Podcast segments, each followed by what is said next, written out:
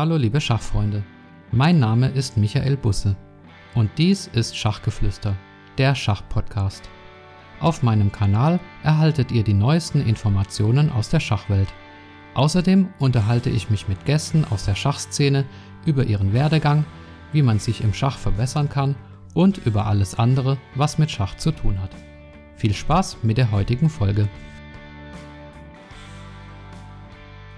Hallo liebe Schachfreunde, wir haben heute den 6. April 2020 und ich begrüße euch herzlich zur 23. Episode von Schachgeflüster, der Schachpodcast. Mein heutiger Gast ist eine im Schach weltweit bekannte und populäre Persönlichkeit. Er ist 1963 geboren und lebt in London, wenn er nicht gerade in der ganzen Welt unterwegs ist. Als Spieler war er englischer Nationalspieler. Was er besonders gut kann, ist Schach zu erklären. Und das tut er in seiner Funktion als Trainer, als Journalist, als Kommentator oder auch als Buchautor. Über all das werden wir natürlich ausführlich reden. Aber zunächst, welcome to the show, Großmeister Daniel King. Hi, wie geht's? Alles gut? Ja, bei mir ist alles gut, vielen Dank. Ähm, auch vielen Dank, dass du dir da Zeit genommen hast, heute zur Verfügung zu stehen. Also ich bin wirklich sehr geehrt, einen äh, so be bekannten Gast äh, wie, wie, dich, wie dich hier zu haben. Ja, doch, auf jeden Fall. Du bist ja auch äh, wirklich eine, eine Größe im Schach. Das finde ich, das finde ich lustig. Naja, lass, lass uns weitergehen.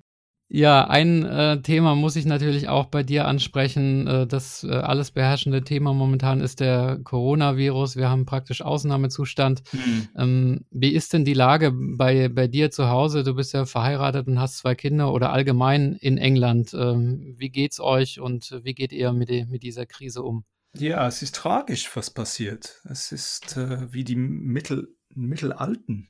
Es ist unglaublich, was passiert. Und äh, leider, das demonstriert, wie schlecht die Regierung äh, diese äh, nationale Gesundheitssystem ähm, in den letzten Jahren unterstützt hat. Also ähm, äh, ja, ich, ich finde es äh, tragisch im Moment. Und wir kommen zu dem Punkt, wo wo wir äh, persönlich Leute kennen, die das Virus äh, bekommen hat. Und ähm, ja, das ist jetzt schwierig. Hm. Ja, also im Moment, ähm, ich bin zu Hause mit meiner Frau, mit, mit den zwei Kindern. Die beiden waren an der Uni, äh, aber sie sind jetzt zurück und wohnen bei uns. Aber das ist, ähm, ja, für die beiden nicht besonders schön. Also sie sind 20 und 18 und sie wollen nicht bei den Händen wohnen. Das ist nicht irgendwie nicht normal. Sie sind so äh, kleine Erwachsene. ähm, und aber im Moment es geht. Ähm, aber ich glaube, ja, after darauf wir gehen ein bisschen verrückt. aber ja, wir müssen, wir alle, hm, wir haben so diese genannte Lockdown. Und ähm, ja, das Leben ist, ist sehr, sehr komisch. Bei uns auch, der Alltag hat sich sehr verändert und äh, wie du auch sagst, die, die Regierungen und die, die Menschen allgemein ähm, müssen aus dieser Krise auf jeden Fall lernen. Also ein Thema, über das man viel sprechen kann, aber lass uns, lass uns über Schach sprechen. Da ähm, glaube ich, dass wir alle momentan ein bisschen mehr Ablenkung brauchen können.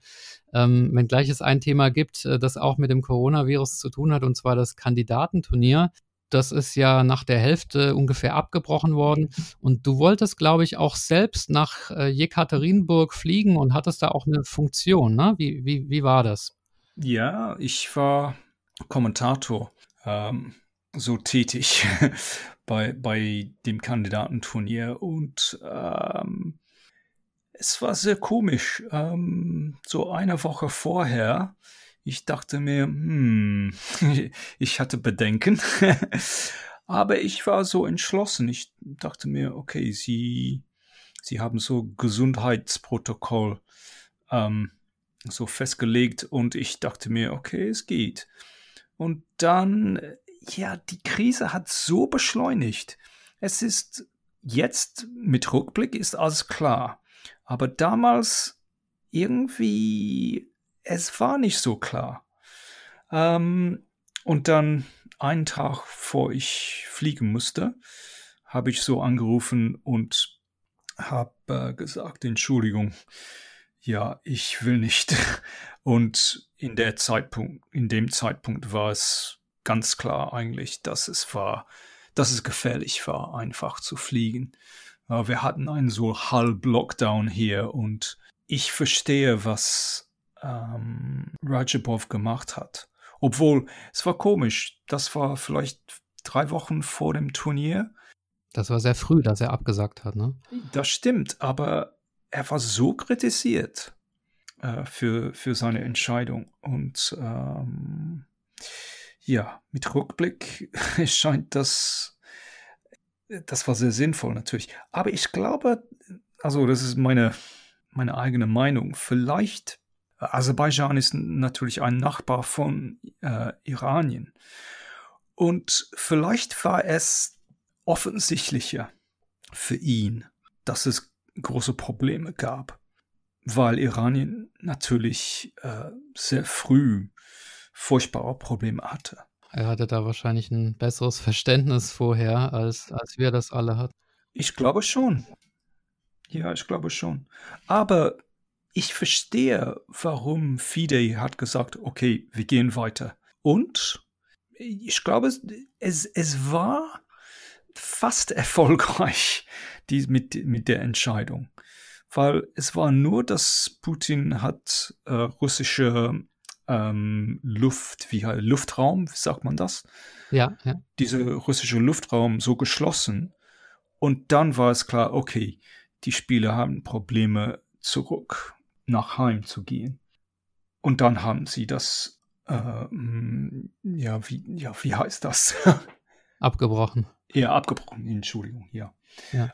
Ähm, und dann haben alle gesagt, ah ja, das war idiotisch, so das Turnier äh, zu halten. Aber eigentlich, viele Leute waren sehr, sehr froh, dass das Turnier gab.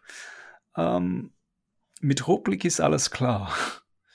Aber es war auch eine tolle Ablenkung für uns alle. Also wir, wir konnten äh, online Schach schauen und Schach war der einzige Sport, der noch stattgefunden hat auf der großen Bühne. Insofern denke ich auch, kann man die FIDE schon verstehen, dass es äh, stattgefunden hat. Ja, ich meine, ich, ich verstehe, was FIDE gemacht hat. Ich verstehe, was Rajabov gemacht hat. Ich meine, man muss die Motivation von allen sehen eigentlich. Und ähm, aber ich, meiner Meinung nach, leider für Rajabov ist es zu spät. Das wäre meine nächste Frage gewesen. Es gibt Leute, die sagen, äh, Rajabov sollte wieder zugelassen werden. Wie siehst du das? Okay, es gibt einen so natürliche Just Justiz, kann man sagen. Oder ein, wenn man das so natürlich ansieht. Ja, ein Rechtsgefühl. Ja, ein Rechtsgefühl, dann ist es irgendwie unfair. Aber ich glaube, er hat keine Rechte nach, nach dem Rücktritt. Ähm, man kann, ich meine, das wäre unfair äh, auf den anderen Spielen. Und leider, ich glaube, es ist zu spät für ihn. Ja, das werden wir sehen, wie die, wie die FIDE da entscheidet und äh, wann und wie das Kandidatenturnier überhaupt fortgesetzt wird, vielleicht sogar als Online-Turnier. Aktuell ist es ja so, dass äh, online ganz viel äh, Schach äh, gespielt wird. Wir haben in Deutschland zum Beispiel die erste Online-Schachmeisterschaft auf äh, Chessbase und auf Leadchess gibt es so äh, Quarantäneschach-Wettbewerbe. Ich habe jetzt auch gehört, die Europameisterschaft im Schach soll sogar online durchgeführt werden. Siehst du das vielleicht auch als ähm, Chance für das Schach, sich weiterzuentwickeln und sich zu profilieren als äh, Online-Sportart im Vergleich zu anderen Sportarten, die, die jetzt äh, Pause machen müssen? Ja, auf jeden Fall. Ich meine, das beschleunigt eine Tendenz in den letzten Jahren. Und ja, Leute wie äh, Magnus Carlsen haben das sofort erkannt und haben eine, ein, sie haben das als eine Gelegenheit gesehen. ähm, ich meine, ich spreche über dieses Turnier von Magnus Carlsen, ein Schnellschachturnier mit acht Spiele und äh, 250.000 250 äh, Euro oder Dollar ähm, Preisfonds. Ja, wie gesagt, eine große Gelegenheit für, für viele Leute. Und für, für, für Schachspiele überall in der Welt. Hm. Okay, also wir werden sehen, wohin uns das führt. Machen wir mal einen kleinen äh, thematischen Sprung ähm, zu dir persönlich. Äh, ich bin jetzt einfach so eingestiegen, aber ähm, wir wollen ja dich auch noch als Person so ein bisschen kennenlernen. Du sprichst ja sehr gut Deutsch, wie wir hören. Welchen Bezug äh, hast du denn zu Deutschland insgesamt? Ähm, du hast ja in der Bundesliga mal gespielt, glaube ich, ne? Ja, aber ich höre im Moment, dass es sehr lange her, seit ich Deutsch gesprochen habe. es fehlt mir die Wörter. Oh, das ist peinlich. Ähm, ja, also 1985 habe ich angefangen in der Bundes Deutsche Bundesliga zu spielen und äh, für Schachclub Kreuzberg in Berlin. Und ich dachte mir, okay, es wäre sinnvoll, etwas Deutsch zu lernen. Und äh, ja, mittlerweile habe ich etwas gelernt. Ähm, das ist ja meine, meine Beziehung Deutschlands eigentlich. Und du hast auch mal auf einem anderen Kanal gesagt, dass du erst in der Bundesliga angefangen hast, das Schach so richtig ernst zu nehmen, weil die Deutschen das immer so genau genommen haben und, und so verbissen. Ist das so ein bisschen dir deine Story, dass du da in, der, in Deutschland quasi angefangen hast, ja, Schach so richtig ähm, ja, ernst zu nehmen und als, als Beruf zu betreiben? Oder wäre das auch äh, ohne Deutschland so gekommen?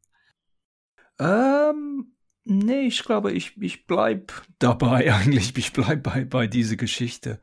Weil für mich war Schach ein Abenteuer. Ich, ich habe so in Europa so gereist und irgendwie das war sehr romantisch ja, ein Abenteuer ist ein, ein vielleicht ein besseres Wort. Ähm, hin und her gereist, Turniere gespielt, äh, neue Leute kennengelernt, äh, viel getrunken, das Leben habe ich äh, ja genießt. Und ähm, plötzlich habe ich, wenn man für eine Mannschaft spielt, ist das ernsthaft, weil ich habe gemerkt, dass plötzlich, ich, ja, es gab diese Verantwortlichkeit. Ähm, ich musste gut spielen, weil ich habe, ja, es, es, gab die anderen Mitglieder der Mannschaft. Und ja, ich, ich wurde bezahlt für Schach zu spielen. Das war äh, unglaublich für mich. In England in der Zeit ähm, keine Mannschaft hat für, für Spiel bezahlt. Das war ja wirklich und ja, wie kann ich, kann ich das beschreiben? Das, äh, die englische, englische Schachszene war so sehr laienhaft eigentlich. Ähm, und plötzlich in Deutschland war es anders. Äh, besser organisiert, ernsthaft. Ähm, und das war sehr gut für mich. Ich meine, persönlich und für mein Schach auch. Und ich habe so mehr studiert, äh, Schach. Ähm, und ich habe sofort Fortschritt gemacht. Das war toll für mich eigentlich. Hm. Du hast mich auch im Vorgespräch auf Facebook auf Hans-Walter Schmidt angesprochen, weil wir beide ungefähr ja, aus Frankfurt kommen. Mhm. Ähm, den kennst du wohl ganz gut und ihr habt auch beide einen gemeinsamen Freund, nämlich Vichy Anand. Ja. Ähm, was hast du zu den, zu den beiden ähm, äh, für einen Bezug zu Hans-Walter Schmidt und Vichy Anand? Okay, Hans-Walter habe ich nur äh, viel später kennengelernt, eigentlich in Deutschland. Ähm, und ich habe ein paar Mal bei dieser Frankfurter äh, Turnier gespielt, aber das war sehr, sehr lange her, an Anfang der, äh, Anfang der, der 90er Jahren. Und dann war ich äh, ein paar Mal als Kommentator tätig äh, in Frankfurt bei, bei den Turnieren von Hans-Walter Schmidt. Ähm, aber es ist eigentlich sehr lange her, seit ich ihn gesehen habe. Aber er hat, er hatte sehr viel Energie und äh, er war sehr, sehr temperamentvoll. Aber er hatte ein gutes Herz. Ja, ich, ich eigentlich, ich, ich weiß nicht, was er äh, heute, heute macht. Ich weiß, ist, ist er immer noch tätig bei dem Frankfurter Schachtiger oder Tiger?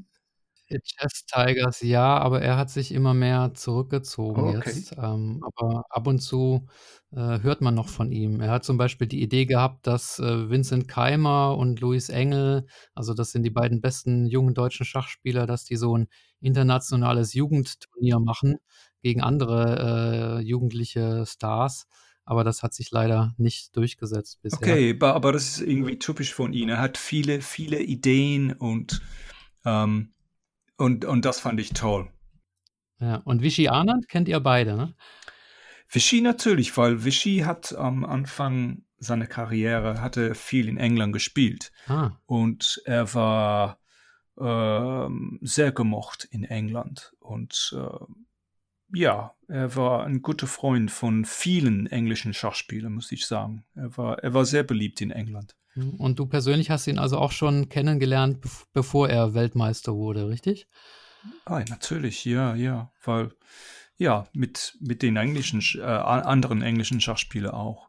Ähm, ja, gut, damals, damals ein guter Freund. Wir haben uns bei vielen Turnieren gesehen und äh, nicht nur in England, aber ja, überall in der Welt. Wir haben sogar ein, ein Turnier in der Sowjetunion ges- zusammengespielt. Das war sehr lustig in äh, Kirgisien.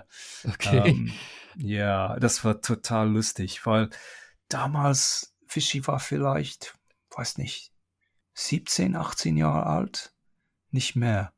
Aber man merkt, oh Gott, er ist so begabt. Und dieses sowjetische Spieler hat er, oh Gott, das war fantastisch, weil Vichy damals hat so schnell gespielt und sie waren total schockiert. Ich meine, die sowjetische, Spie sowjetische Spieler spielten nie in der Art. Also Schach war so ein, ähm, ein, eine Wissenschaft und man muss so gut überlegen. Und Vichy hat die Partien so wie ein ja, Schnellschach gespielt. Ich erinnere mich, es, es gab eine Partie gegen, ich glaube, Kuzmin. Und Vichy hat vielleicht eine Viertelstunde auf der Uhr ähm, benutzt. Und Kuzmin hat äh, auf Zeit verloren. und, und die Zeitkontrolle war 40 Zügen in zweieinhalb Stunden. Es war unglaublich. Und, und Vichy hatte so viel Energie und, und ne, eigentlich, er, er konnte nicht äh, auf dem Brett sitzen. Und er hat hin und her gelauft äh, durch, das, durch den Turniersaal. Und, und eigentlich, das, das hat mich so gestört. Ich habe ich hab gesagt, Fischi, was machst du da? Ich, ich sehe dich immer. Ich, ich, ich versuchte zu konzentrieren am, am Brett. Und ich habe nur gesehen, er hat hin, er hat, ist so hin und her gelaufen. Und ich habe gesagt, Fischi, Fischi, Moment mal, so st- still bleiben. Nein, nicht still, aber ähm, nicht so hin und her laufen. Ich meine, äh, ja, es war total lustig, was er mit den Sowi so sowjetischen Spielen gemacht hat. Das war toll. Je mehr ich über Vichy Anand höre, desto mehr bin ich Fan von ihm einfach. Ah, natürlich. Ja, ja, ich meine, ein guter Freund. Der ist, ne, Vichy ist total sympathisch, ja. Sowjetische Spieler, das bringt mich so ein bisschen auf Boris Spassky und äh, Bobby Fischer. Ich habe ähm, gehört, dass du in Mhm. deinen Anfängen da so ein bisschen ähm, ja, mit, mitbekommen hast von diesem Fischer-Spassky-Boom und dass der dich mit, mitgetragen hat. Erzähl mal, inwiefern dich so diese Zeit äh, geprägt hat, 1972 und diese, dieses Match des Jahrhunderts. Wie hast du das erlebt? Ja, plötzlich. Ich meine, ich, ich kannte schon die Regeln, Schachregeln. Aber plötzlich war Schach wichtig. Ich war, oh, wie alt war ich dann? Acht Jahre alt? Oh nein, warte mal. Äh, Äh, Vielleicht neun wahrscheinlich, ne? wenn du 63 geboren bist. fast neun. Fast Mhm. neun. Äh, eigentlich acht Jahre alt. Und plötzlich, ja, ich ging zum ein Jugendschachclub ähm, und ich hatte Interesse, aber ich erinnere mich, jemand hat mir gesagt, ein Erwachsener hat mir gesagt, ah ja, du bist der Schachspieler. Ja, ja. ja, was hältst du von Fischer und Spassky? Und plötzlich, verstehst du, das war wichtig. Das war, das ging aus von, von der Schachwelt und es war wichtig für alle. Und das bedeutet, ich bekam etwas mehr Aufmerksamkeit. Verstehst du, was ich meine? Ja, es hat uns allen geholfen, oder dem, den, den, jedem Schachspieler, jedem Einzelnen hat es geholfen. Ne? Ja, ich glaube schon. Und natürlich, ich war von Fischer und Spassky total beeindruckt. Und ja, ein komischer Zufall. Ähm, ich hatte einen guten Freund, einen isländischen Freund so, ähm, in, in der Schule. Und ja, das war ein, ein Jahr nach dem Wettkampf. Und er war in der Schule in, äh, in England bei mir. Ja, bei mir. Ähm, und sein Vater äh, war ein, ein Banker, sagt man Banker? Ja, kann man sagen, ja. Kann man sagen, gut. Ähm, und äh, er kannte Spassky persönlich. Äh, ähm, und also das, es gab eine, eine Beziehung da und er, er hat mich, äh, de, de, ja, der Vater hat so ähm, der Autogramm von Spassky mir geschickt und, und, und sowas. Äh, unglaublich. ja, Autogramme, das kenne ich noch aus meiner Zeit als, als Kind, als Fußballfan. Da, das fand ich auch immer ganz toll, wenn ich Autogramme bekommen habe. Also. Ja, aber ich hatte das von, von Spassky. Ja, toll.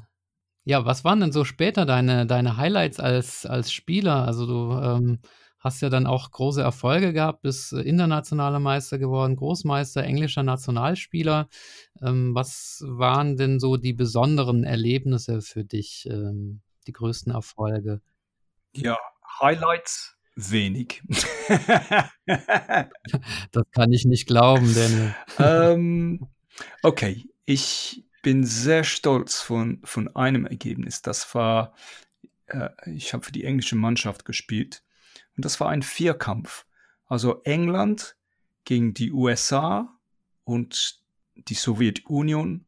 Und dann die vierte Mannschaft war von den nordischen Ländern. Also Island, Skandinavien. Mhm. Ähm, und es gab diese Vierkampf in Island. Das war 1990. Und ich glaube, überall war England Zweiter. Ähm, aber in einem Wettkampf hat England die Sowjetunion geschlagen. Und das war das einzige Mal, dass England die Sowjetunion geschlagen hat. Und in, bei diesem Wettkampf, es gab zehn Bretter, äh, ich habe meine persönliche Partie gewonnen gegen ähm, Sergei Domatov. Also ich bin sehr stolz von diesem Ergebnis. Ja, also vor allem in, äh, in der Sowjetunion, da gab es ja auch so viele starke Spieler. Wer war denn da noch so dabei bei England? Äh, Nigel Short oder so, kann es sein? Ja, die übliche. äh, Short, Short. Ähm, Michael Adams wahrscheinlich noch. Ja, Short. Adams, Hodgson, Spielman, Nunn. Adams war ziemlich jung damals und äh, ich glaube, ich war Brett 5 und Adams war 4. Naja, es war, es war wirklich toll. Okay, sonst Turniere. Ich, hab, ich bin sehr stolz von dem. Ähm, es gab ein großes Open-Turnier in Calcutta ähm, in 92 und das habe ich gewonnen. Und ähm, Vichy war dabei und er hat schon ziemlich viel Erfolg gehabt. Er hat schon in der, bei dem Kandidatenturnier gespielt äh, oder Wettkampf gespielt. Und er hat äh, schon ja, super Turniere gewonnen. Und ich habe Vichy geschlagen und das Turnier gewonnen. Ich bin sehr stolz von diesem Ergebnis. Das glaube ich, ja. Das war dann aber auch schon die Zeit, wo du ähm, vom Spieler so ein bisschen zum äh, Journalisten geworden bist, ne? Also du hast ja, warst ja früh im, im Fernsehen auch und hast äh, Fernsehkommentatoren ähm, ja. äh, oder hast als Fernsehkommentator gearbeitet. In Deutschland gibt es so diese Sendung Schach der Großmeister mit, mit Helmut Pflege und Vlastimil Hort. Ich weiß nicht, ob du davon schon äh, gehört hast. Ja. Was hast du denn alles so ähm, ähm, gemacht im, im Fernsehen? Ja, also nach, ähm, eigentlich nach, nach dem Erfolg in Kalkutta ähm, habe ich, hm, ich, es war komisch, weil das war vielleicht mein größter Erfolg in mein, meine Schachkarriere. Aber ich war ein bisschen unzufrieden mit dem Leben, mit dem Schachleben, sagen wir. Ähm, und ich wollte etwas anderes machen, weil ich hatte, ich hatte das Gefühl, ich habe immer hin, hin und her gereist und mm, ja, ich wollte eigentlich zu Hause bleiben. Und als Schachprofi ist das nicht so leicht. Und äh, ich habe andere Sachen gesucht und Journalismus. Ich konnte ein bisschen Fernsehen machen. Ich war eingeladen bei, einem, bei einer Schachsendung auf dem BBC, irgendwas zu machen. Und äh, ich dachte mir, okay, das, das kann ich machen. Und live, das war Live-TV auch. Ähm, und das hat Spaß gemacht.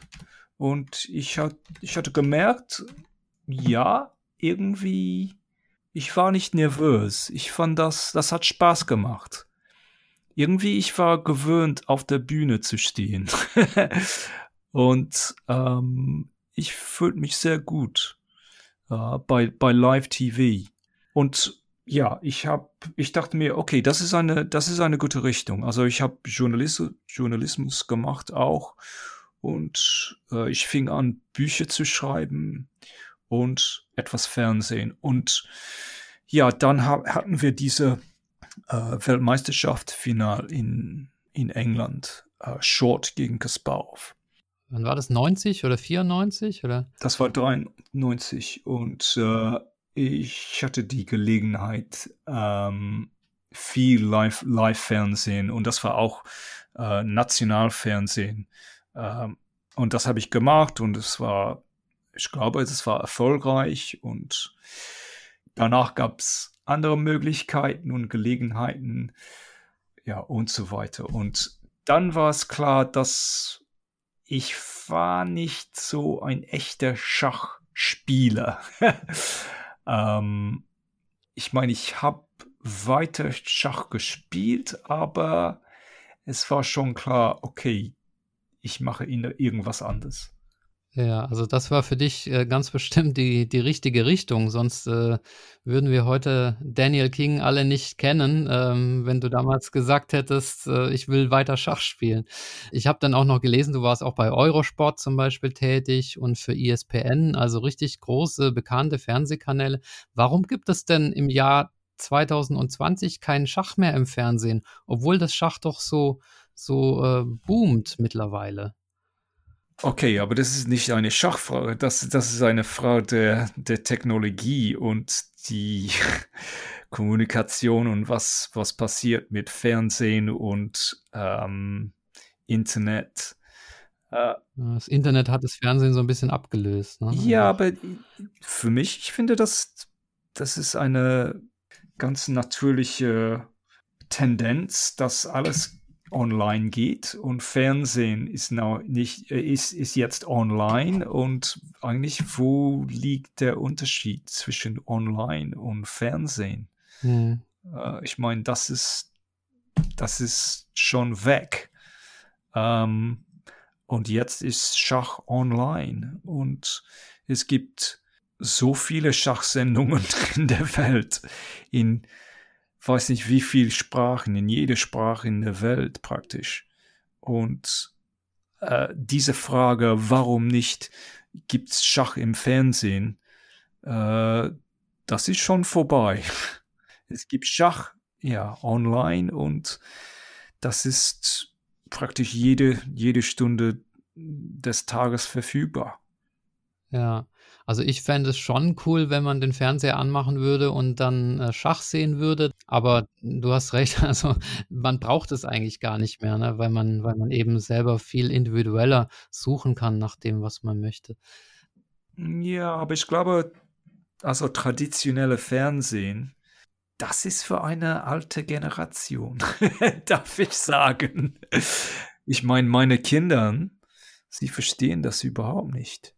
Alles ist online. Ich weiß nicht, wie es ist in Deutschland. Ist, ist Fernsehen, ist das traditioneller?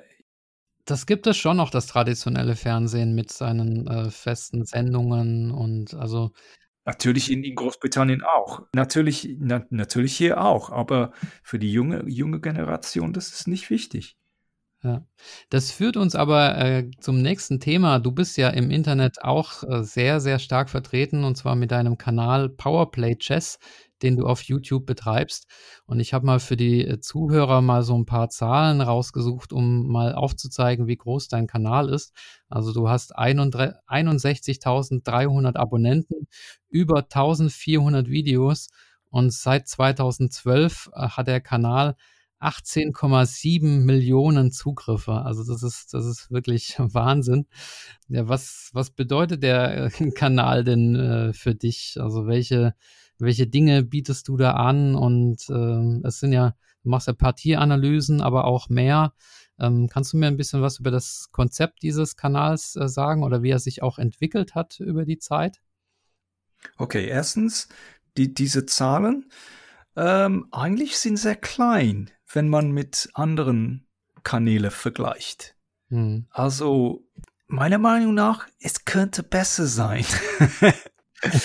ja, es könnte immer besser sein. Also Agat Mato hat äh, 500.000 Abonnenten, ne?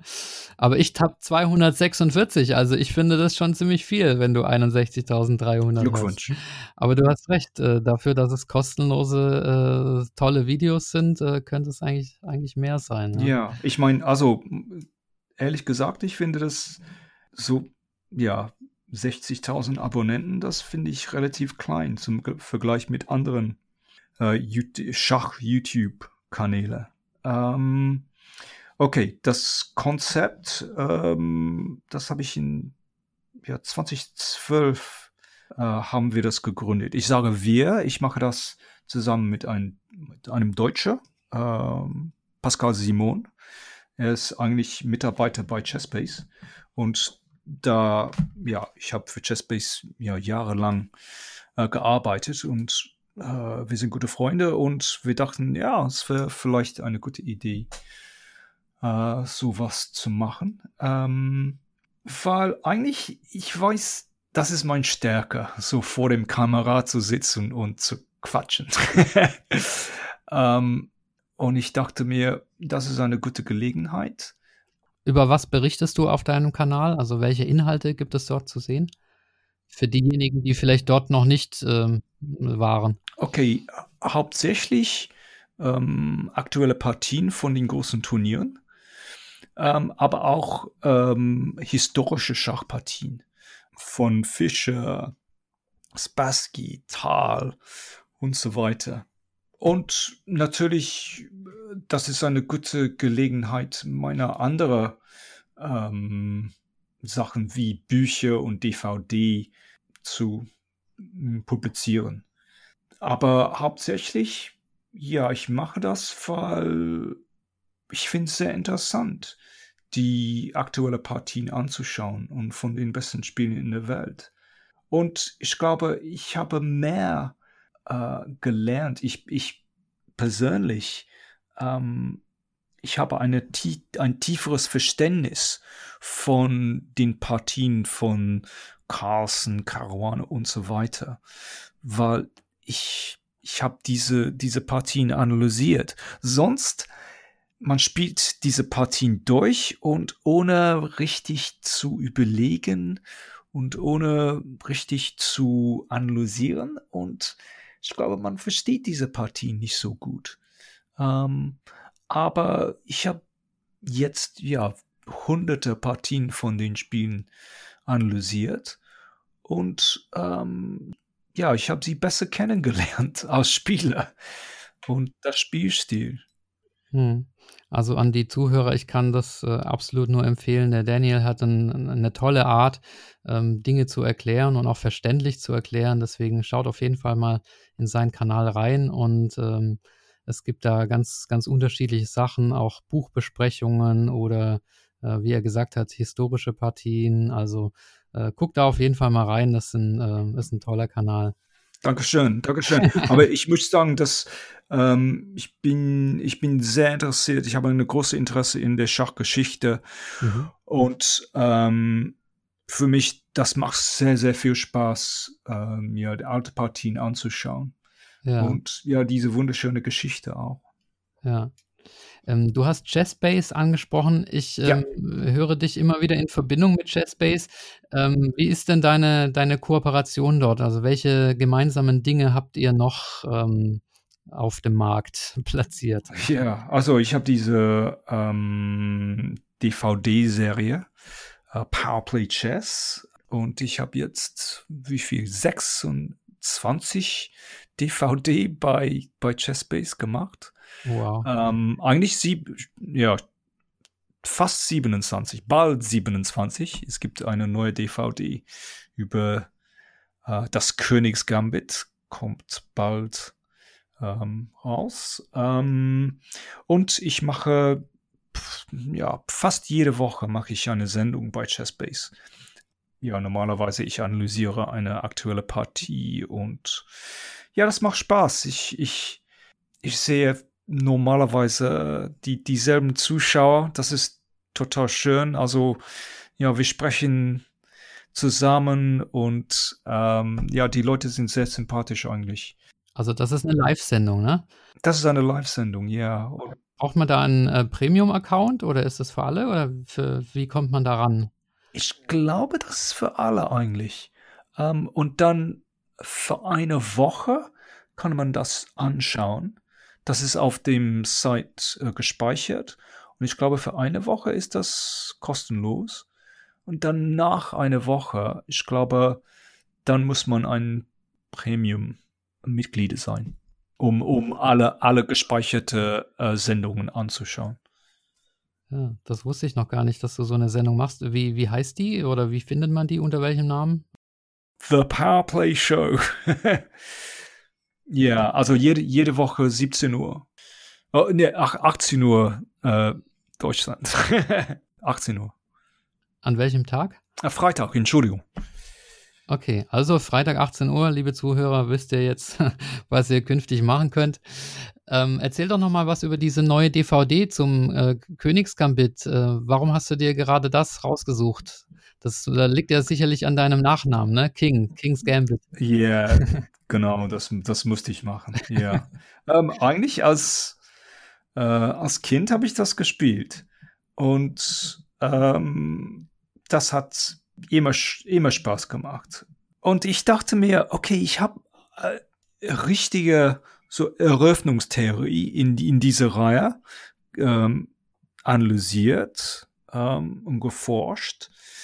Aber ich dachte mir, okay, ich wollte eigentlich ein bisschen Spaß haben.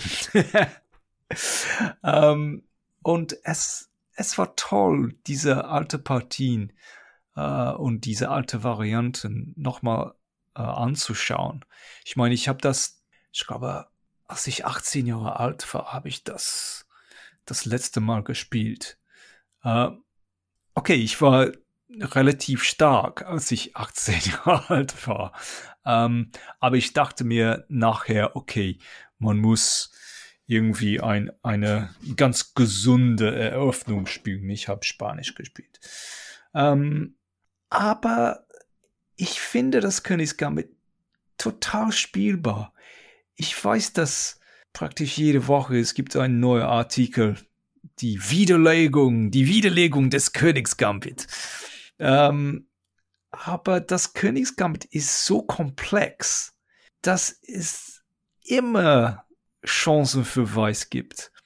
Und ich glaube, es ist einfach falsch zu sagen, ja, es, es gibt eine Widerlegung des Königsgambit. Zum Beispiel Fischer in 1963 hat einen Artikel äh, veröffentlicht. Ähm, the, ja, D6, The Bust of the King's Gambit heißt das. Ähm, und heutzutage diese Variante, das ist eine der interessantesten für Voice. Aber man muss das leise machen, sagen. Weil eigentlich D6 ist nicht besonders gut für Schwarz. Komischerweise. Würdest du das äh, Königsgambit auch ähm, Freizeitspielern empfehlen, die jetzt äh, vielleicht nicht so äh, gut sind wie du, sondern eher im, im unteren Vereinsbereich oder im, im, Hobbybereich, im Amateurbereich? Ist da das Königsgambit auch etwas? Oder auf jeden Fall. Ist es zu riskant? Nee, auf jeden Fall. Das macht Spaß. Und ähm, ist ja auch eine Überraschung dann manchmal, ne, für den Gegner. Ähm. Eine Überraschung, aber nicht nur. Ähm, als ich diese, diese Varianten nochmal angeschaut habe, ich habe gesehen, dass es gibt Spieler, sogar starke Spieler, Großmeister, internationale, internationale Meister, die das regelmäßig spielen und ähm, haben eigentlich gute Ergebnisse mit, mit dem Gambit. Ähm, guter Freund von mir, Joe Gallagher, äh, englischer Großmeister, hat das jahrelang gespielt ähm, mit großem Erfolg. Es ist fantastisch.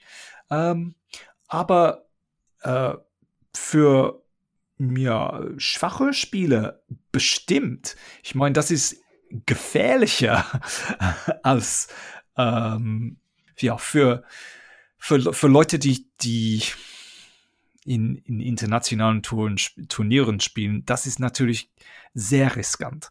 Aber für Schach, für Clubspiele, oh Gott, das ist eine wunderschöne Eröffnung. Okay. Also ich muss gestehen, ich habe das eher so als Eröffnung aus der Vergangenheit immer in Erinnerung. Es gibt ja diese unsterbliche Partie zwischen Anderson und Kieserecki. Ich glaube, das mm. war auch ein Königsgambit. Das stimmt. Aber ähm, ja, also vielleicht ähm, ist es ungerecht gegenüber dem Königsgambit, wenn man, wenn man äh, sagt, das äh, darf heute nicht mehr gespielt werden. Also ich bin schon gespannt auf diese, auf diese DVD. Okay, zum Beispiel, okay, ich, ich kann sagen, ich, ich, es gibt Spiele wie Nigel Short mhm. spielt das. Okay, ja. Äh, äh, in der letzten Zeit Ponomarev, äh, Morozevich. Ähm, ich meine, sie sind sehr starke Spieler. Und oh ja. zum, zum Beispiel ähm, Ponomarev hat äh, Dominguez geschlagen. Äh, sie, sie, haben sehr starke Spiele geschlagen mit dem Gambit. Ich würde es empfehlen. Hm, okay. Man muss natürlich, man muss ein paar interessante Varianten kennenlernen. Ja, also ganz ohne ähm, die DVD anzugucken, sollte man es wahrscheinlich nicht spielen, ganz ohne Vorbereitung. Auf jeden Fall muss man diese DVD anschauen, ja, um die richtige Vari Variante zu lernen. Wir sprechen dann später noch über, über die Provision, die ich bekomme. Ne? ja. Okay.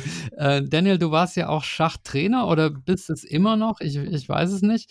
Ähm, gibt es irgendwie einen, einen speziellen Tipp, äh, den du hast für Schachspieler, die vielleicht äh, viel Zeit mit Schach verbringen, aber nicht so richtig vorwärts kommen und sich nicht verbessern? Gibt es da so eine allgemeine, einen allgemeinen Ratschlag, den du äh, geben kannst? Was soll man machen, um, um besser zu werden im Schach? Puh, viel spielen viel spielen. Ähm, Nur spielen, reicht das?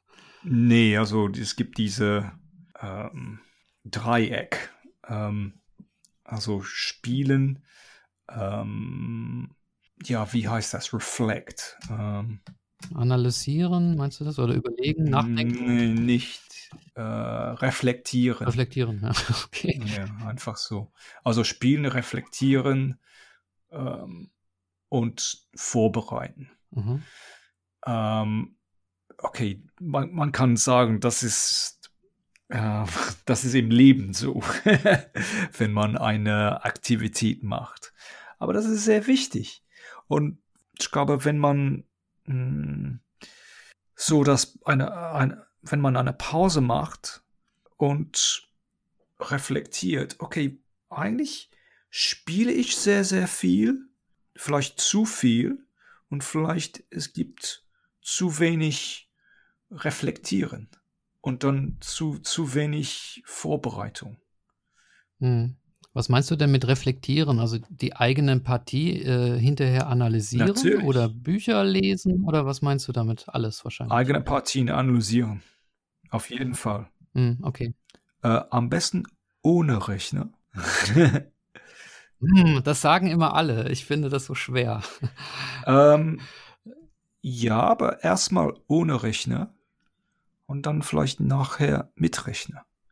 Warum soll man das eigentlich äh, immer am Anfang ohne Rechner machen? Also es ist doch viel effizienter, wenn man einfach ähm, den Computer fragt und der sagt die Fehler. Mit Rechner ist es zu leicht. Hm. und man drückt den Knopf, blö, blö, blö. Und eigentlich, was, was lernt man? Wenig. Ja. ähm, ich weiß, dass, ich glaube, mein, mein größter Schritt in Schach war, als ich Partien analysiert äh, habe, meine eigenen Partien, aber auch Partien aus Büchern, klassische Partien, Fischer, die Partien von Fischer. Ähm, und ich versuchte, das Spiel von den Spielern zu verstehen, richtig zu verstehen.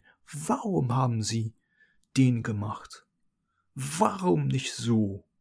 Und ich glaube, man kriegt ein eigenes Verständnis. Das ist nicht nur mit Schach. Ich glaube, das, das ist mit, mit anderen Sachen auch. Mit Sprachen zum Beispiel. Irgendwie muss man muss ein eigenes Verständnis kriegen, um Fortschritt zu machen. Mhm. Und es ist dasselbe mit Schach. Also ich würde empfehlen, eigene Partien analysieren, dann ja, alte Partien äh, durchspielen und analysieren und dann Vorbereitung und das bedeutet natürlich Eröffnungs, Eröffnungsvorbereitung und dann spielen und dann ja mit diesem Dreieck. Das ist sehr wichtig. Aber ich kenne Leute, die einfach spielen und nicht viel lernen. also wenn man ernsthaft ist, ähm, wenn man wirklich Fortschritt machen will, dann, ich glaube, diese Dreieck ist wichtig. Aber wenig machen das. Das ist mein Eindruck. Mhm. Also einfach spielen macht natürlich ne, mehr Spaß, aber andererseits macht es natürlich auch Spaß, wenn man sich verbessert. Insofern muss ja. man diese Zeit äh, in die Analyse wahrscheinlich tatsächlich investieren. Gibst du eigentlich noch Training ähm, aktiv? Äh, ja, ja, ich habe ein äh, ich habe ein paar Studenten. Eigentlich habe in der Vergangenheit habe ich viel mehr gemacht. Äh, aber im Moment, ich mache so viele Sendungen und dieses Videos. Ähm, ja, vielleicht werde ich in der Zukunft etwas mehr machen. Besonders mit unserer Krise. äh, mal, mal schauen, aber das macht mir Spaß. Aber ich finde, das Einzeltraining ähm, man muss sehr viel Energie geben. Ich mache das ernsthaft. Und jeder ist anders. Jedes Spiel ist ähm, anders und also ich habe kein so Trainingsprogramm. Ich, ich sage, okay, Kapital 1 machen wir heute. Ähm, ich schaue die Partien von dem Spieler, von dem Student und ich, ich mache das ganz individuell. Und das, äh, nimmt sehr viel Energie. Ähm, ich habe im Moment wie viele Studenten? Äh, drei Studenten. Und das äh, im Moment das geht. Nicht viel. Wir werden sehen, was, was in der Zukunft passiert. Aber eigentlich, es macht mir Spaß. Eine Frage habe ich noch. Du hast in einem äh, Interview mit Chessbase India äh, mit, mit Saga Shah im Jahr 2016 hast du einen Satz gesagt, der mich ein bisschen gewundert hat. Und zwar ähm, zum Thema Time Trouble war das. Da hast du gesagt, ähm, es ist ein Fehler, wenn man immer nach dem besten Zug sucht. Es reicht manchmal, wenn man einen guten Zug spielt. Kannst du das mal näher ausführen? Denn in Deutschland gibt es so diesen Spruch von Emanuel Lasker und der Spruch äh, heißt, äh, wenn du einen guten Zug gefunden hast, dann suche nach einem besseren. Und du sagst ja jetzt eigentlich genau das Gegenteil. Ähm, wem soll man jetzt glauben, Emanuel Lasker oder Daniel King? oh, das ist böse. Nein, das war nicht böse gemeint, das, das weißt du hoffentlich. Okay, ich gebe auf. Nein, der, der, Unterschied ist wahrscheinlich in der, in der Zeit. Das Emanuel Lasker hat klassische Partien gemeint und du meinst wahrscheinlich äh, Blitzpartien, ne? Kann man das so sagen? Nee, Auch nee, nicht? überhaupt nicht. Eigentlich nicht. Das ist, äh, ja, kann man sagen, nu nuanciert. Ja. Ja, ähm, es, kommt darauf an. Es gibt Phasen der Partie, wo es lebenswichtig ist, den richtigen Zug zu finden, den besten Zug zu finden. Hm. Den Only Move, ja. Ja, Mhm. aber es gibt Phasen, ich glaube eigentlich die meisten Züge, ähm, wo es nur nötig ist, einen guten Zug zu spielen. Also, die Dame zentralisieren, Turm auf eine offene Linie, ähm, die richtige Figuren ähm, abzutauschen, ähm, zum Beispiel. Aber die Phase, wo es wichtig ist, äh, den richtigen Zug zu spielen, den besten Zug zu spielen, ist am Ende der Partie. Endspiel. Ganz oft, ganz oft, wo man genau rechnen muss. Ähm, oder ein Angriff, ein Mattangriff. Man opfert ein, eine Figur. Man muss die richtige äh, Variante finden, um matt zu setzen. Sonst verliert man. Also in den Phasen natürlich. Aber im Mittelspiel ist, äh, ich glaube, meine in, aus meiner Erfahrung, äh, viele Leute errechnen zu viel. Und das ist lediglich ein, ein, eine Zeitverschwendung. Hm. Ja, das ist ja auch ein wichtiger Ratschlag für die, für die Zeiteinteilung und für die Einteilung der Energie auch, dass man da den Fokus mehr aufs Endspiel setzt. Ja, das, das stimmt. Aber es ist, sowas ist nicht leicht. Ich, ich hatte immer Probleme mit, mit Zeitnot in meiner Schachkarriere. Ähm, aber man lernt, die besten Schachspieler spielen mit Intuition. Hm, Magnus Carlsen, ne, vor allem auch. Ja, und eigentlich ist es ganz oft, Carlsen spielt nicht der beste Zug. Hm. Ganz oft. Und Leute sagen, oh, das ist unglaublich. Carlsen hat einen plus drei Zug übersehen. ähm, und er hat nur ein plus eins Zug gemacht. Ähm, aber der, er spielt den Zug schnell und der Zug war gut, sieht gut und das beeindruckt den Gegner und er, er spürt eine Tendenz in der Partie. Er hat das Gefühl, dass solche Zug ist unangenehm für den Gegner zum Beispiel. Dieses Gefühl zu kriegen ist ja wirklich wunderbar. Die Top-Spieler haben das. Aber das bedeutet nicht, sie spielen die beste, der, die, der, den besten Zug immer. Verstehst du, was ich meine? Ja, ja. Ich finde es auch irgendwie beruhigend, dass man nicht immer den besten Zug äh, finden muss und Ja. äh, trotzdem gewinnen kann. Ja. Ja. Ähm, Daniel, hast du noch ein paar Minuten, um über dein neues Buchprojekt äh, zu sprechen? Auf das jeden wollte ich auf Fall. jeden Fall auch noch erwähnen, bevor, bevor wir zu, zum Ende kommen. Ja, erzähl einfach mal was drüber. Es geht um Sultan Khan. Wer war Sultan Khan? Was hat er gemacht und äh, wie war die ganze Geschichte von ihm? Ja, ich, also erst erstmal muss ich sagen, ich bin sehr stolz äh, von diesem Buch. Ich habe das, äh, puh, sechseinhalb Jahren habe ich das äh, geforscht, recherchiert, sagt man, äh, und, und geschrieben. Natürlich äh, nicht, nicht die ganze Zeit. Ich war, ich, in den letzten Jahren war ich sehr beschäftigt mit anderen Pro Projekten und so weiter, aber ähm, das hat sehr lang gedauert und ich bin sehr stolz von diesem Buch äh, und mein Herz liegt darin eigentlich. Ähm, also Sultan Khan, ein indischer Schach in, in, in Indien geboren, äh, 1905 und er kam nach England 1929 ähm, und nach ein paar Monaten hat er die britische Meisterschaft gewonnen. Und das war unglaublich, weil er hat nur das westliche Schachspiel drei Jahre vorher gelernt. Äh, er hat Schach gelernt in Indien, aber das war ein ja, indisches Schachspiel. Ähm, zum Beispiel die, die Bauern haben nur einen Schritt gemacht. Also nicht diese Doppelschritt von westlichen Schachspielen. Ähm, also er, er kannte westliche Eröffnungen nicht gut. Ähm, und Capablanca hat gesagt, dass äh, er war ein Schachgenie. Und ich glaube, er war ein Schachgenie.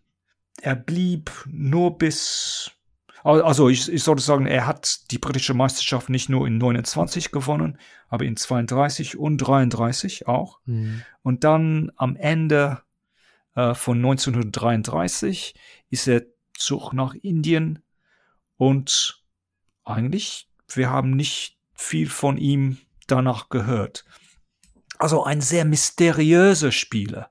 Weil was, was ist ihm passiert? Warum ist er zurückgegangen? Ähm, und ich war fasziniert von dieser Geschichte. Ähm, eigentlich ein, ein Theaterregisseur hat, äh, ähm, hat, hat mir ähm, geschrieben und er, er war interessiert in diese Geschichte und ich habe ein bisschen Forschung für ihn gemacht und äh, nachher, ja, das war vor sieben Jahren und ähm, ich, ich habe eigentlich weitergemacht mit der Forschung. Ähm, und ich, ich fand es faszinierend. Nicht nur Sultan Khan, aber diese, diese Zeiten. Die Schachszene war furchtbar interessant. Nicht nur in England, in Großbritannien, aber in Europa auch. Ähm, hm. Es gab natürlich Alichin und Capablanca, diese Rivalität. Und, und Sultan Khan hat gegen die beiden gespielt eigentlich. Ähm, hat Capablanca geschlagen. Also das war interessant. Ähm, es gab auch eine, eine sehr interessante politische Geschichte ähm, hinter dieser Geschichte von Sultan Khan, weil er war eigentlich ein ähm, Servant. Was heißt Servant eigentlich? ein Diener, ein Diener, ein, ein Bediensteter. Ein Diener, ja, kann man sagen. Äh, ja, Mitarbeiter ist, ist zu wenig. Ein ja, Bediensteter kann man, glaube ich, sagen. Oh, sagen wir besser, er hat ein Herr. Und dieser Herr war ähm, ein Politiker in ähm, oder ein, ein Nawab in Indien. Colonel Sir Umar, Colonel Nawab Sir Umar Hayat Khan er war der Herr von Sultan Khan. Äh, ein Patron, eigentlich ein Herr ist ein besseres Wort, das ist stärker. Und er hat Sultan Khan äh, nach England gebracht. Mhm. Und Sir Umar Hayat Khan, der Herr, wollte eine gute Beziehung mit, mit der englisch, mit der britischen Regierung haben. Und Sultan Khan, er war sehr stolz von Sultan Khan, ähm, und er hat Training für ihn organisiert. Aber das war eine Art Soft Diplomacy. Ist, kann man das sagen? Ja, ja, ver verstehen wir.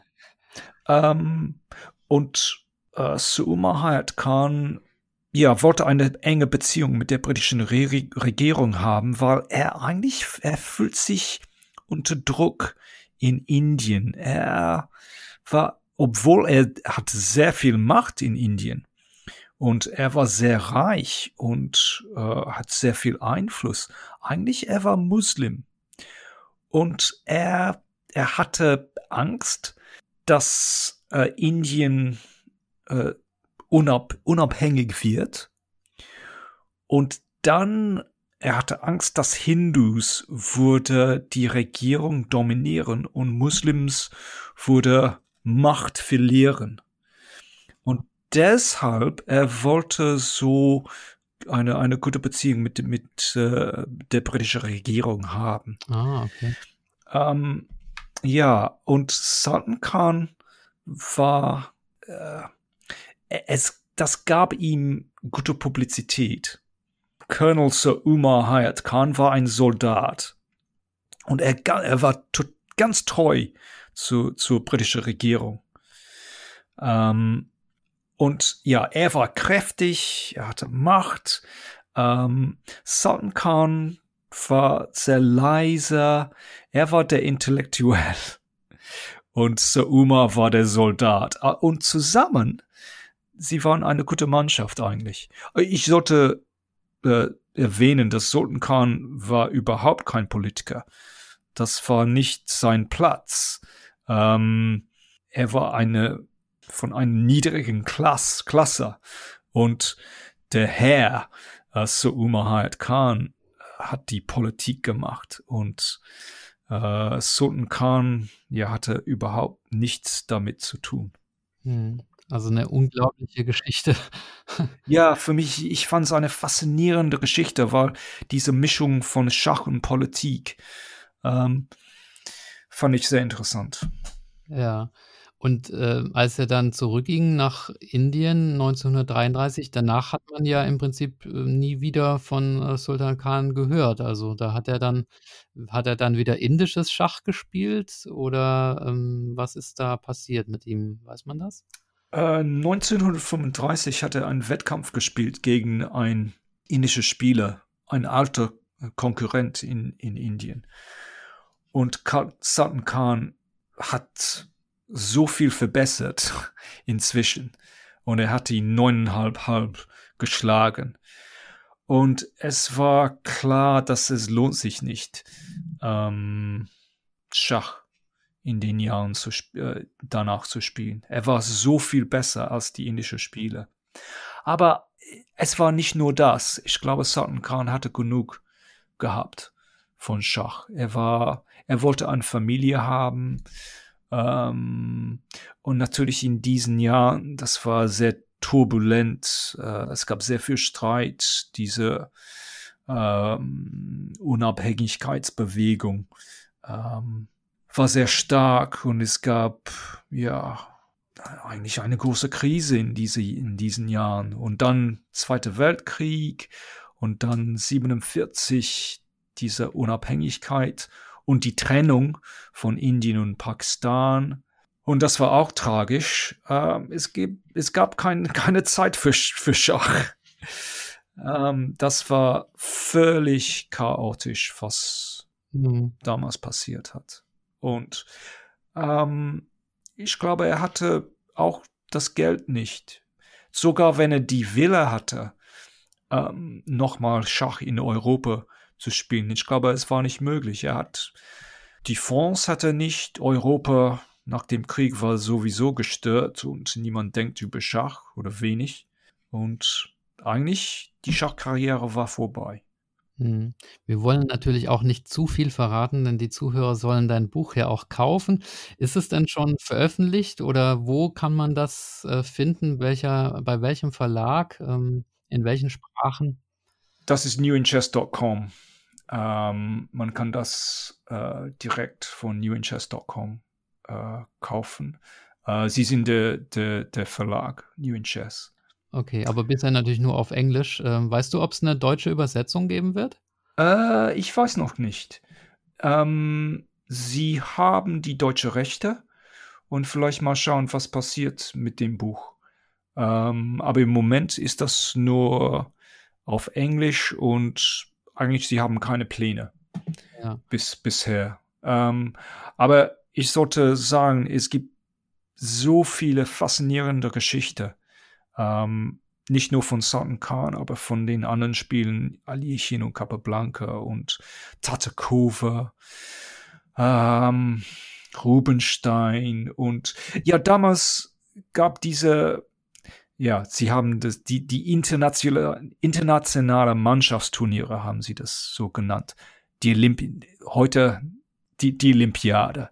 Und es gab 1930 in Hamburg gab es diese Mannschaftsturniere 31 in Prag und 33 in Folkestone.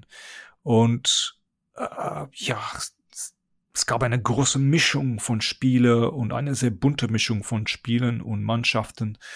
Und äh, ich glaube, wenn man Interesse hat in, ja, in dieser Zeit und die Schachszene von dieser Zeit, dann, ich glaube, es ist interessant, weil es ist nicht nur über Sultan Khan. Ja, also hört sich toll an. Ähm, Ich hoffe so. Dann, äh, ja, großer Tipp. großer Tipp an die Zuhörer, ähm, kauft euch das Buch. Also ich äh, finde es auch interessant, auch die Kombination eben aus, aus Schach und historischem Kontext. Ja, uh, ich, ich hoffe so. Und es, es hat mir so viel Spaß, äh, wirklich so viel Spaß gemacht mit, mit, der, mit der Forschung. Und ich habe ja große Freude gehabt. Äh, die, die Forschung gemacht, äh, zu, zu machen. Zum Beispiel, ich habe, wir haben diese wunderschöne British Library, diese nationale Bibliothek in London. Und es ist fantastisch, was man dort äh, sehen kann. Alte Zeitungen, alte Magazin und ich könnte da wohnen. ich würde gerne da wohnen. Das Gebäude ist so schön.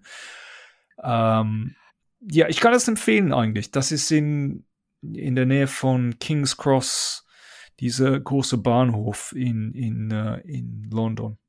Ja, hat Spaß gemacht. Ich würde gerne irgendein ein neues Projekt haben, um dort zu arbeiten.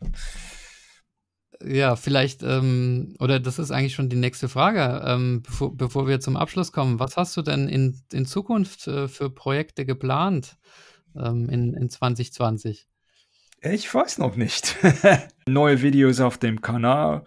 Ähm, äh, aber ich bin mir nicht so sicher und aber das ist okay, weil in den letzten Jahren habe ich eigentlich ein bisschen zu viel gearbeitet und ich möchte zu Hause bleiben. Also diese Krise äh, bringt mir eine kleine positive Seite. ähm, ja, vielleicht ein bisschen ruhig bleiben. Das irgendwie, das passt im Moment. Aber ein Kurs auf Chessable ist auch geplant, habe ich, hab ich gehört noch. Ähm. Ah, das stimmt, ja. Das äh, kommt 20 April, kommt das, äh, wird das veröffentlichen, ähm, wird das veröffentlicht. Ähm, das ist eigentlich für Anfänger. Äh, es gab, es gibt ein großes Jugendturnier hier in Großbritannien und also ich organisiere das, aber die, es gibt ein Ehepaar, die das organisieren, Alex und Sarah Longson. Sie haben sehr viel Energie, sie machen das sehr, sehr gut. Um, ähm, und das ist in jeder Schule in, in, in dem Land eigentlich. Und sie hatten die Idee, so einen Kurs für, für diese Jugend äh, zu, zu veröffentlichen. Und äh, ja, und ich habe das ein bisschen, damit ein bisschen geholfen. Aber das ist eigentlich nicht mein Projekt. Ich habe das nur, nur ein paar Aufnahmen gemacht und, äh, und so ja, zusammengearbeitet eigentlich. Ich finde es aber gut, weil es gibt, ähm, finde ich, sehr, sehr viele Inhalte auf YouTube und äh, Chessable und, und überall für fortgeschrittene Spieler. Aber es gibt mhm. sehr, sehr viele Spieler, die jetzt auch meinen Podcast zum Beispiel hören, die sagen, sie sind Anfänger oder reine Freizeitspieler. Und da ist es auch gut, eben Kurse zu haben, für welche, die eben gerade erst mit dem Schach begonnen haben. Die mhm. wissen ja manchmal nicht, wohin sie sich wenden sollen. Und von daher also ähm, schaut mal auf, auf chessable.com ähm, und äh, ja, und, und das, das ist das ist für Leute, die die Züge kennen, aber sonst nichts. Ja. Okay, Daniel, ähm, Okay. Es hat mich sehr gefreut, dich als Gast zu haben. Willst du noch ähm, was loswerden bei uns? Ähm, bei mir haben traditionell die Gäste immer das, das letzte Wort und die Möglichkeit, noch was zu sagen und noch was loszuwerden an die, an die Zuhörer. Ich glaube, ich habe keine Wörter mehr. und sogar mein deutsches Vokabeln ist schon vorbei. ist schon, schon ähm, hang on, äh, erschöpft, das das bessere Wort. Oh Gott, ich merke, wie schlecht mein Deutsch ist im Moment. Also eine große Verzeihung, muss ich sagen. Ja, also überhaupt nicht. Das ist sehr gut und ich bin sehr froh, dass wir das hier auf Deutsch machen konnten und äh, ich nicht mein Schulenglisch noch ähm, hervorholen musste. Also großen Respekt für dein, für dein Deutsch, wirklich.